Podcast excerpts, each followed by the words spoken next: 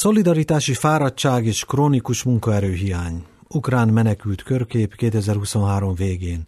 Köszöntöm Önöket, kedves hallgatóink, Sályi András vagyok. negyvenegymillió-százhatvanhétezer-háromszázharmincöt fő. Ennyi volt Ukrajna lakossága a népszámlálási adatok szerint kétezer-huszonkettő. január elsején, az internetes hír szerint. Hogy hányan élnek ma az országban, pontosan senki nem tudja. Milliók menekültek el az otthonaikból és költöztek biztonságosabb helyre Ukrajnán belül, és milliók költöztek a határon túlra más, elsősorban európai országokba. Szeretettel köszöntöm vendégemet, Gönczi Róbertet, a Migrációkutató Intézet elemzőjét. Köszönöm, hogy itt van. Köszönöm a meghívást. Már a címet is öntől vettem, a szolidaritási fáradtság. Mit jelent az, hogy szolidaritási fáradtság? A szolidaritási fáradtság ez egy gyönyörű szép kifejezés, amivel az Európai Bizottság állt elő, pontosabban az Európai Bizottságnak az Ukrajna ügyi tanácsadója, ami voltaképp azt jelenti, hogy mint ahogy létezik mindenféle fáradtság, mint a bővítési fáradtság is egy másik híres kifejezés. Ez azt jelenti, hogy az európai lakosságban az ukrán menekült válsággal kapcsolatban, amit nem szabad alábecsülni, ez a második világháború óta tapasztalt legsúlyosabb menekült válság Európában, nagyobb menekültválság, mint a kétezer-tizenötös nagyobb menekültválság, mint a jugoszláv menekültválság. Egyszerűen a lakosság köszönhetően a, a megélhetési válságnak, a, a lakhatási problémáknak, ami ugyan Magyarországon csak minimálisan jellemző, de Nyugat-Európában egy igazán nagy kihívás, például a Brit-szigeteken. A lakosság... az ukrán menekülteket elhelyezzék, ugye? Úgy pontosan így értem a lakhatási válságot. Megjelent egyfajta fáradtság, kimerültség a lakosság részéről, a szolidaritásuk az ukrán menekültek irányába elkezdett drasztikusan csökkenni, ami megnyilvánul a mikroadományoknak a csökkenésében, megjelenik általánosságban az ukrán menekültek segítését támogató programok támogatásának a csökkenésébe, vagy akár az Ukrajnát, vagy az ukrán embereket támogató, vagy az ukrán célokat támogató politikákban érezhető csökkenés a támogatottságban. Azt lehet tudni, hogy hányan menekültek el Ukrajnából, és hány, hány fő ma Ukrajna lakossága? Itt először a lakosságra térnék rá, mert nagyon jó volt, hogy kiemelte ezt a negyvenegy milliós számot, ugyanis még csak azt se lehet igazán mondani, hogy ez egy akkurátus adat lett volna a háborút megelőzően. Ugyanis ez egy kétezer-tizenegyes adat, akkor tartottak utoljára népszámlálást Ukrajnában. Az interneten úgy szerepelt, hogy kétezer-huszonkettő. Így van, de nem volt népszámlálás Ukrajnában kétezer-tizenegy óta. Azóta az ukrán állam következetesen ezt a számot alkalmazza, annak ellenére, aha, hogy azóta is már tapasztaltunk drasztikus kivándorlási hullámot a, a megélhetési problémák miatt. Ugye ne felejtsük el, hogy például Lengyelországban már a háborút megelőzően is közel egy millió ukrán tartózkodott. Nem számoljuk bele a kétezer-tizennégy óta történt eseményeket, beszélek itt például a Krimnek az elcsatolásáról, a kelet-ukrajnai háború, ugyanis a kétezer-huszonkettes események, amiket tapasztalunk Ukrajnába, ugye ez nem a háború kirobbanása valójában, hát ez a háború korábban eszkalálódása. Ezért szoktuk szakmai körökben azt mondani, hogy a február huszonnegyedikei események az a háború eszkalálódása egy olyan háborúé, ami kétezer-tizennégy óta tart, hiszen ez a valódi helyes tudományos megközelítése a dolognak. Szóval valójában egy erős becsléssel élve egy olyan harmincöt-harminchét milliós lehetett Ukrajna lakossága már akkor is, amikor a háború elkezdődött. Tehát két évvel ezelőtt. Két évvel ezelőtt, vagyis amikor eszkalálódott, eszkalálódott. Hogy meg, megkövessem igen, magamat. Igen, igen. Emellett azt tudjuk jelenleg, hogy tizenegy millió ukrán menekült van, de ez ne tévesszen meg minket, mert ez nem azt jelenti, hogy mindenki Ukrajnán kívül tartózkodik, hiszen ebbe beleszámoljuk a belső menekülteket is, de mind a külföldre menekültek, mind a, a belföldön tartózkodó menekültek aránya olyan öt-hat millió közé tehető.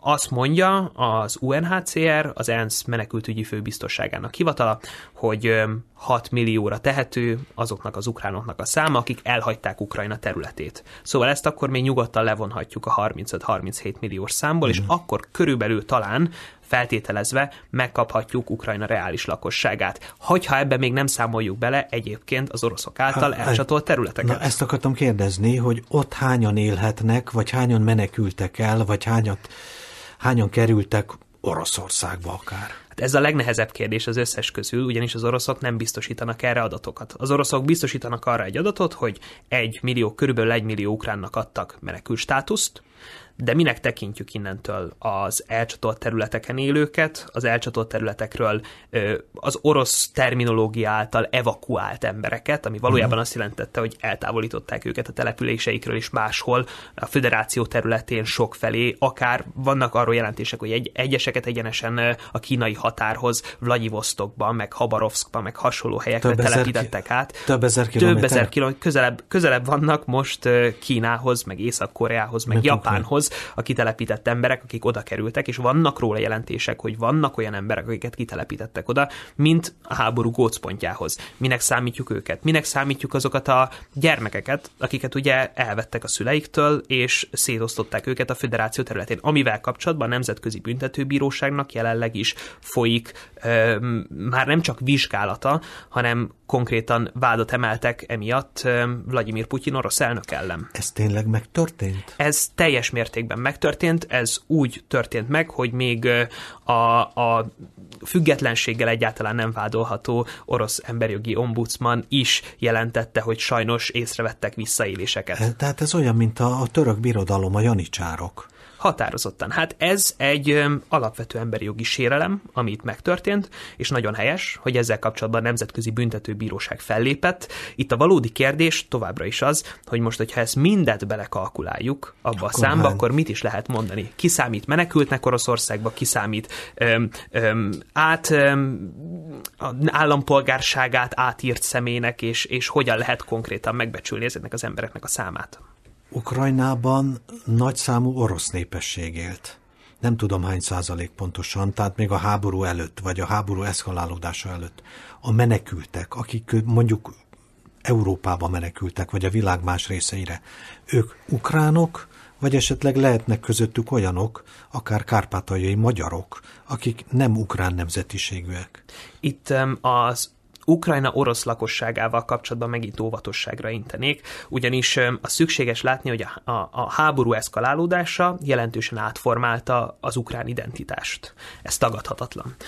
Azt meg lehet állapítani, hogy Ukrajnának volt egy nagyon jelentős orosz nyelvű lakossága. Maga a jelenlegi elnök, Zelenszki, Zelenszki elnök is alapvetően orosz anyanyelvű, neki a tanult nyelve az ukrán. Véletlenül oroszra vált az interjú közben, vagy nem véletlenül. Ez most már tudom. Egyre kevésbé fordul elő, de még a korábbi időszakában, még az eszkalálódás előtti időszakban ez tény, tényszerűen egy gyakori eset volt vele még kapcsolatban. Jó, hogy nem angolra váltott. Talán most már az is előfordulhat, amennyi nemzetközi, fi, nemzetközi figyelem fordult rá az elmúlt két évben. Azt viszont meg lehet állapítani, hogy mind az orosz nyelvű, mind az ukrán nyelvű ukrajnai lakosság, ukrán állampolgárok tömege volt. Most már ebből az elcsatolt régiókból sokan arra kényszerültek, hogy felvegyék az orosz állampolgárságot, hiszen könnyebb megszerezni az orosz állampolgárságot, mint bekerülni az orosz menekült rendszerbe. Ez megint egy tényszerű megállapítás. Hogy hány magyar menekült el, hány kárpátaljai magyar származású ember, vagy magyar ember menekült el, erről vannak számok? Sajnos ez megint nagyon nehéz megbecsülni. Azt tudjuk, hogy Kárpátalja esetében, a kárpátaljai ö, magyar ö, lakosság esetében egyfajta körkörös migrációt tudunk megfigyelni. Ez azt jelenti, hogy nagyon sok kárpátaljai magyar, aki úgy döntött, hogy nem hagyja el Kárpátalja területét, hanem időnként, amikor nem érzik magukat biztonságban, akkor inkább átlépnek Magyarország területére, vagy egyébként nagyon gyakran előfordul délebbi területeken, hogy Románia területére, Észak-Erdélybe, és ott várják ki azt az időszakot, amikor nem érzik úgy, hogy megint biztonságos visszatérni a településeikre. Sajnos egyébként szükséges megállapítani, hogy Kárpátalja magyar ajkú lakossága jelentősen csökkent az elmúlt húsz évben, és a háború eszkalálódása, valamint a kétezer-tizennégy óta tartó események, a, a, a, a hat kötelezettség, a különböző um, kisebbségi törvények, amik um, az utóbbi években jellemzőek voltak Ukrajna belpolitikájára, semmiféleképpen, ezeknek az egyvelege semmiféleképpen nem segített ezen a negatív tendencián. Na most a következő megválaszolhatatlan kérdés, hányan akarnak visszatérni a menekültek közül? Ez nem is olyan megállapíthatatlan kérdés, ugyanis erre nagyon komoly öm, öm, becslések vannak és felmérések vannak, ami itt a probléma, hogy ez például uniós szinten nem létezik. Amilyen felmérés létezik erről, hogy államok szintjén hogyan nyilatkoznak arról a külföldi országokban tartózkodó uh, ukrán menekültek, hogy ők vissza szeretnének-e térni idővel, mikor szeretnének visszatérni. Amit látunk jelenleg, az az, hogy az ukrán menekültek mindegyike, vagy legalábbis nyolcvan százaléka vissza szeretne térni előbb-utóbb Ukrajnában, inkább szeretnék az életüket Ukrajnában folytatni, mint Ukrajnán kívül, ami egyébként magyarázható azzal, hogy a menekültek kilencven százaléka nő és gyermek, akiknek a férjük kilencven százaléka nő és gyermek. Ez például nagyon éles kontrasztban van a kétezer-tizenötös migrációs válsággal, ahol viszont a döntő többsége az érkezőknek férfi, férfi. volt. Ez, ez ebből is látszik, ez egyébként a hat kötelezettségnek köszönhető megint, a férfiak nem nagyon hagyhatják Hagyhat. el Ukrajna területét, ahhoz kettős állampolgárság kell, ami ugye hivatalosan az ukrajnai törvények szerint nem is engedélyezett, nem is, ugyanakkor nem is tiltott, tehát pont ez egy szürke zónás, egy, egy lex imperfecta, és um, emiatt látjuk azt, hogy a férjeik, apjuk, nagyapjuk, mm-hmm. testvéreik érdekében szeretnék inkább folytatni az életüket előbb-utóbb Ukrajnában, mint Ukrajnán kívül. Azt lehet tudni, hogy a katonai szolgálat elől hányan menekülnek, vagy próbálnak meg menekülni? Ez megint nagyon nehéz megállapítani, hiszen, mint mondtam, nincsen konkrét adat arról, hogy mekkora az a férfi lakosság, aki valamilyen fajta trükközéssel, vagy az állampolgárság kérdésével, vagy valamilyen, valamilyen testi fogyatékosságnak a, a, a beállításával, nem beállításával el tudja, meg tudja azt, be tudja azt bizonyítani a határőrségnek, hogy neki jogosult a külföldre való kilépése. De az igaz egyébként, hogy x forintot, eurót, dollárt fizetve, ez a kérdés megoldható a határon? Nézze, um, Ukrajnában az elmúlt harminc évben nagyon jelentős kihívás volt a korrupció kérdése, de melyik kelet-európai országban nem volt hát jellemző? Hát azért vannak különbségek. Nyilvánvalóan vannak különbségek, amit meg tudunk állapítani Ukrajnával kapcsolatban viszont tényszerűen, az az, hogy az elmúlt két év a háború mellett nagyon sok egyéb változtatást is hozott magával, többek között az állami, az államon belüli korrupciós rendszerek nagyon erős mértékű visszaszorítását. Ez nem jelenti azt, hogy az ukrán rendszer tökéletes lett, ugyanakkor azt meg lehet állapítani, hogy az ukrajnai korrupció jelenleg olyan alacsony szinten van, mint az ukrajnai történelemben még soha. Hogy Tehát... ez milyen magas szint, azt nem tudjuk, mert azért ezzel kapcsolatosan rengeteg ö, olyan dolgot lehet olvasni, ami arról szól, hogy... Ö, hogy van korrupció, nagyon nagy korrupció van, és még a hadseregen belül Amit is nagy korrupció van. Amit itt párhuzamként tudok felhozni, az például Románia esete a korrupció ellenes hivatalnak a felállításával. Ukrajna körülbelül ugyanezt az, ezt az elméletet, ezt, a, ezt az eszközrendszer struktúrát alkalmazta, és ennek a felhúzásával körülbelül hasonló sikereket tudott elérni makroszinten, mint amiket Románia is el tudott érni. És Romániában jelentősen javult a helyzet. Szóval, hasonló tendenciát látunk Ukrajnában szóval is. Szóval azt mondja, hogy Ukrajnában nagyon jelentősen csökkent a korrupció, jól értem ezt? Tényszerűen. És ez milyen szintet jelent? Ez az a kérdés, amire megint nem lehet válaszolni. Tehát Itt ez, ez alapján ez... azt tudjuk megállapítani, hogy az alapján, amiket mi tapasztaltunk, vagy amiket mi elemeztünk, hogy hogyan lehet kihasználni a hatköteles férfiaknak a határátlépésre vonatkozó szabályokat, a korrupció nem a legjelentősebb. A korrupció el... sikkad azok mellett, az egyéb módszerek mellett, mint például az állampolgársági trükközés mellett, amivel férfiak külföldre tudnak jutni. Ez akkor vonat, tehát ezek a megállapítások akkor vonatkoznak erre a viszonylag szűk területre, hogy ki az, aki a korrupció segítségével menekül, maradok még a korrupciónál, Kérem. korrupció segítségével menekül a hatkötelezettség elől?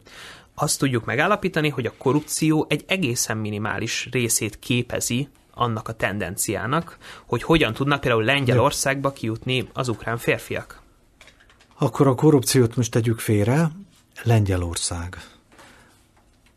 Lengyelországban él a legtöbb ukrán menekült?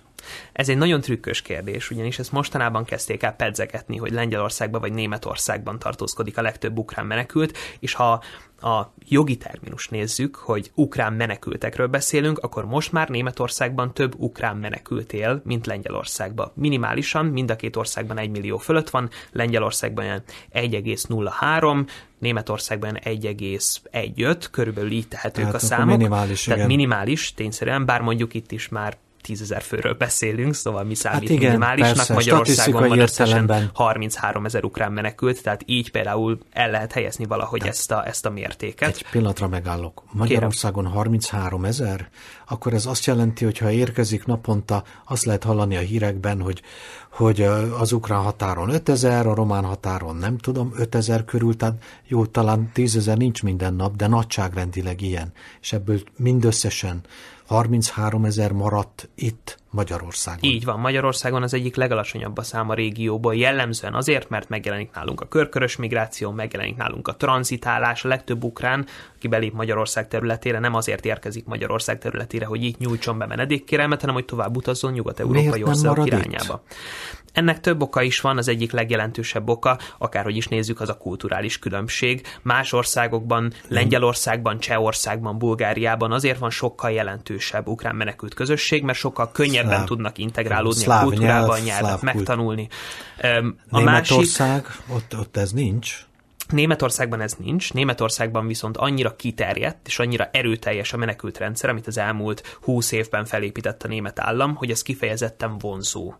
A, az tehát, ukrán menekültek számára. Tehát az ukrán menekültek számára is vonzó. Azok a hírek, amik arról szólnak, hogy az ukrán menekültek a munkaerőpiacon hogyan boldogulnak, azok mennyire igazak, vagy mennyire nem? Mire gondol itt pontosan? Hát Németországra, de Lengyelországra is. Tehát érkeznek ukrán menekültek, akiket befogadnak, de vajon ezek az ukrán menekültek el tudnak-e helyezkedni például? Tudják-e gyakorolni a szakmájukat? Hogy is mondjam, egy menekült státusz az sokkal rosszabb, nem így fogalmazok. Menekültnek lenni úgy, hogy az ember közben nem, nem dolgozhat például, az talán rosszabb, mint hogyha, mint hogyha valahol, valahol mégis dolgozik. Itt az Európai Unió minden országában jelenleg egy krónikus munkaerőhiány van jelen. Erről is beszéltem az írásomban. A krónikus munkaerőhiánynak a következtében minden menekült talál munkát, aki szeretne menek, menekültként munkát találni. Itt a valódi probléma az, hogy az ukrajnai menekültek jellemzően túlképzettek azokhoz az állásokhoz, amiket fel tudnak ajánlani az európai országok.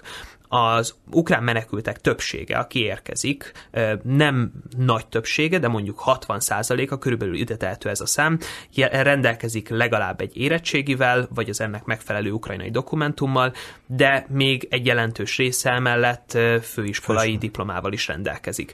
Na most őket ezekre az alacsonyan fizető munkákra, ahol tényleges munkaerőhiány van Európában, hiszen a jóléti államok következménye, hogy ezekre a munkákra kevesebben szeretnének jelentkezni, és inkább külföldről próbálnak vadászni ezek az államok. Ezekre a munkaterületekre nincsen ez másképp Magyarországon se. Erre az ukránok kevésbé vevők, értelemszerű okokból, otthon is jobb munkájuk hát igen, volt adott esetben, mint amit mérnök, akkor nem akar, nem akar szemetesnek elmenni. Lengyelország, még mindig egy picit Lengyelország, az a bizonyos szolidaritási fáradtság, ami a, az elemzésének a címében benne van, az mennyire van jelen a lengyeleknél? Ott sok egyéb dolog is volt, ami a lengyel-ukrán visz, ukrán viszonyt beárnyékolta. A menekültekkel kapcsolatosan ez mennyire érezhető? A lengyeleknél mindig felmerült az elmúlt két évben annak az aggodalma, hogy bár most aktuál politikai szempontból Kijev és Varsó nagyon jól együtt tud működni, milyen kimenetele lesz ennek hosszú távon, köszönhetően a történelmi ukrán-lengyel sérelmeknek, gondolok itt például a volhiniai mészárlásra. És itt ténylegesen voltak olyan események, amik megkavarták az állóvizet, mint hogy Zelenszki elnök a látogatásakor Andrzej Duda lengyel elnök mellett ismét, ahogy ezt már a ukrán elnökök sora bizonyította, nem kért bocsánatot uh-huh. a lengyel államtól a volhiniai mészárlásért, pusztán kifejezte szimpátiáját. Ez akkor tényleg megrengette egy kicsit az együttműködést, ugyanakkor nem lehet azt megállapítani Lengyelországgal kapcsolatban, hogy a szolidaritási fáradtság ott kifejezetten erős lenne. Attól egy kicsit délebre kell menni. Csehországban és Szlovákiában például nagyon tisztán lehet látni, hogy milyen a szolidaritási fáradtságnak a megnyilvánulása. Miért pont ott? Ennek kettő oka van. A Szlovákiában jellemzően egy általános bevándorlás ellenes hangulat érzékelhető. Ez egyébként a legerősebb Európában. A szlovákok nem csak az Európán kívülről érkezőkkel szemben elutasítóak, hanem ők a legnagyobb arányban az elutasítóak az ukrán menekültekkel szemben is. Ez egy általános néphangulat, amit itt meg lehet állapítani. Majd nem értik a nyelvüket. Így van, mégis, mégis meg lehet állapítani, hogy például egyedül Szlovákiában fordult elő az, hogy a lakosság negyvennyolc százaléka egy közvéleménykutatás szerint visszautasította az ukrán menekülteket. Ilyen a szolidaritási fáradtság legkeményebb hullámában sem fordult elő egyetlen másik európai országban sem. Csehországban pedig az borzolta a kedélyeket, hogy volt egy eset, ami egymásnak ugrasztotta a, az ország roma lakosságát és az ukrán menekülteket. Ez a Nikolász Dirda ügy volt, ami egy, azt jelentette, hogy egy roma fiatal embert megkéselt egy ukrán menekült Brünn városában, és ez egy olyan, olyan ellentétet szült a két közösség között, ami kiterjedt az egész belpolitikára, feltüzelvén a hangulatot, és kialakított egy általános öm, szkepticizmust az ukrán az bevándorlással ukrán. szemben. Záró kérdés. A magyarokról hogyan vélekednek az ukrán menekültek? Vagy általában az ukránok, de hát mondjuk maradjunk. Itt szükséges szerintem ketté választani azt, hogy az ukrán államnak és a magyar államnak milyen ügyei vannak egymással, és szükséges arra koncentrálni, hogy az ukrán menekültek hogyan érzik magukat Magyarországon. Mi számtalanszor látogattunk el befogadó központokba, a Bogcsarnokba, szerte Szabolcs-Szatmár-Bereg megyében, minden egyes helyen, és mindenhol mi, a Migrációkutató Intézet elemzői és kutatói, azzal találkoztunk, hogy az ukrán menekültek hálásak voltak annak, hogy Magyarországra jöhetnek. Elégségesnek érezték a támogatást, amit kapnak a magyar államtól, és hogyha nehezen is értették meg a nyelvünket, minden esetre otthonosan érezték magukat, és úgy érezték, hogy nem kellett túl messzire menniük az otthonuktól, hogy valahol biztonságban legyenek. És ők nyilván úgy gondolkoznak, hogy haza akarnak majd menni. Jellemzően ez a, ez, ez a képlet az összes ukrán menekült esetében. Mennyire árnyékolja, és akkor záró-záró kérdés, mennyire árnyékolja be ezt az egész ukrán menekült ügyet a migráció általános ügye? Az, hogy, hogy menekültek érkeznek Afrikából, Ázsiából, mindenhonnan. Ez egyrésztről megállapítható, hogy a migráció és a menekült kérdés tizenöt óta nagyon élénken benne volt az emberek fejében. Ez mindenféleképpen segítette az európai politikát, hogy aktívabban és gyorsabban tudjon reagálni erre ez a menekült a kihívásra. Ez azért, azért némi Nézze, érvényesítették a kétezer-egyes menekültügyi indítványt, aminek köszönhetően azonnal menedéket kapott az összes ukrán menekült az Európai hmm. Unió területén. Szerintem ez egy nagy érdem. Ugyanakkor azt is szükséges megállapítani, hogy nem szabad összekeverni az Európán kívülről érkező irreguláris migrációt, vagy, ahogy a média szereti hívni, illegális migrációt, az ukrán menekült kérdéssel. Az egyik egy közvetlen háború Európa szomszédságában, az európai kontinensen, a másik pedig egy határsértési mechanizmus, ami szintén nagy kihívást jelent a mi kontinensünkre. És ezt az átlagemberek, ezt a különbségtételt azért, és én most ezt állítom, ha úgy tetszik, de inkább kérdezem, ezt érzik? Tudják? Ahogy látjuk, a szolidaritási fáradtság ellenére is továbbra is magas a szimpátia az ukrán menekültekkel szemben, és továbbra is Magyarországon és más közép-kelet-európai országokban is magas az elutasítás az illegális vagy irreguláris migrációval szemben. Szerintem ez bizonyítja azt, hogy a lakosság külön tudja választani a kettő kérdést egymástól. Hát itt tartunk. Meddig fogunk erről beszélni még? Sokáig? Ez egészen biztos, hogyha az oroszokon múlik, rendkívül sokáig. Kedves hallgatóink, műsorunk vendége volt Gönczi Róbert, a Migrációkutató Intézet elemzője. Köszönöm, hogy itt volt, jöjjön máskor is. Köszönöm a lehetőséget. Technikus kollégám Bólyás János, a szerkesztő Sályi András. Köszönöm figyelmüket, a viszonthallásra.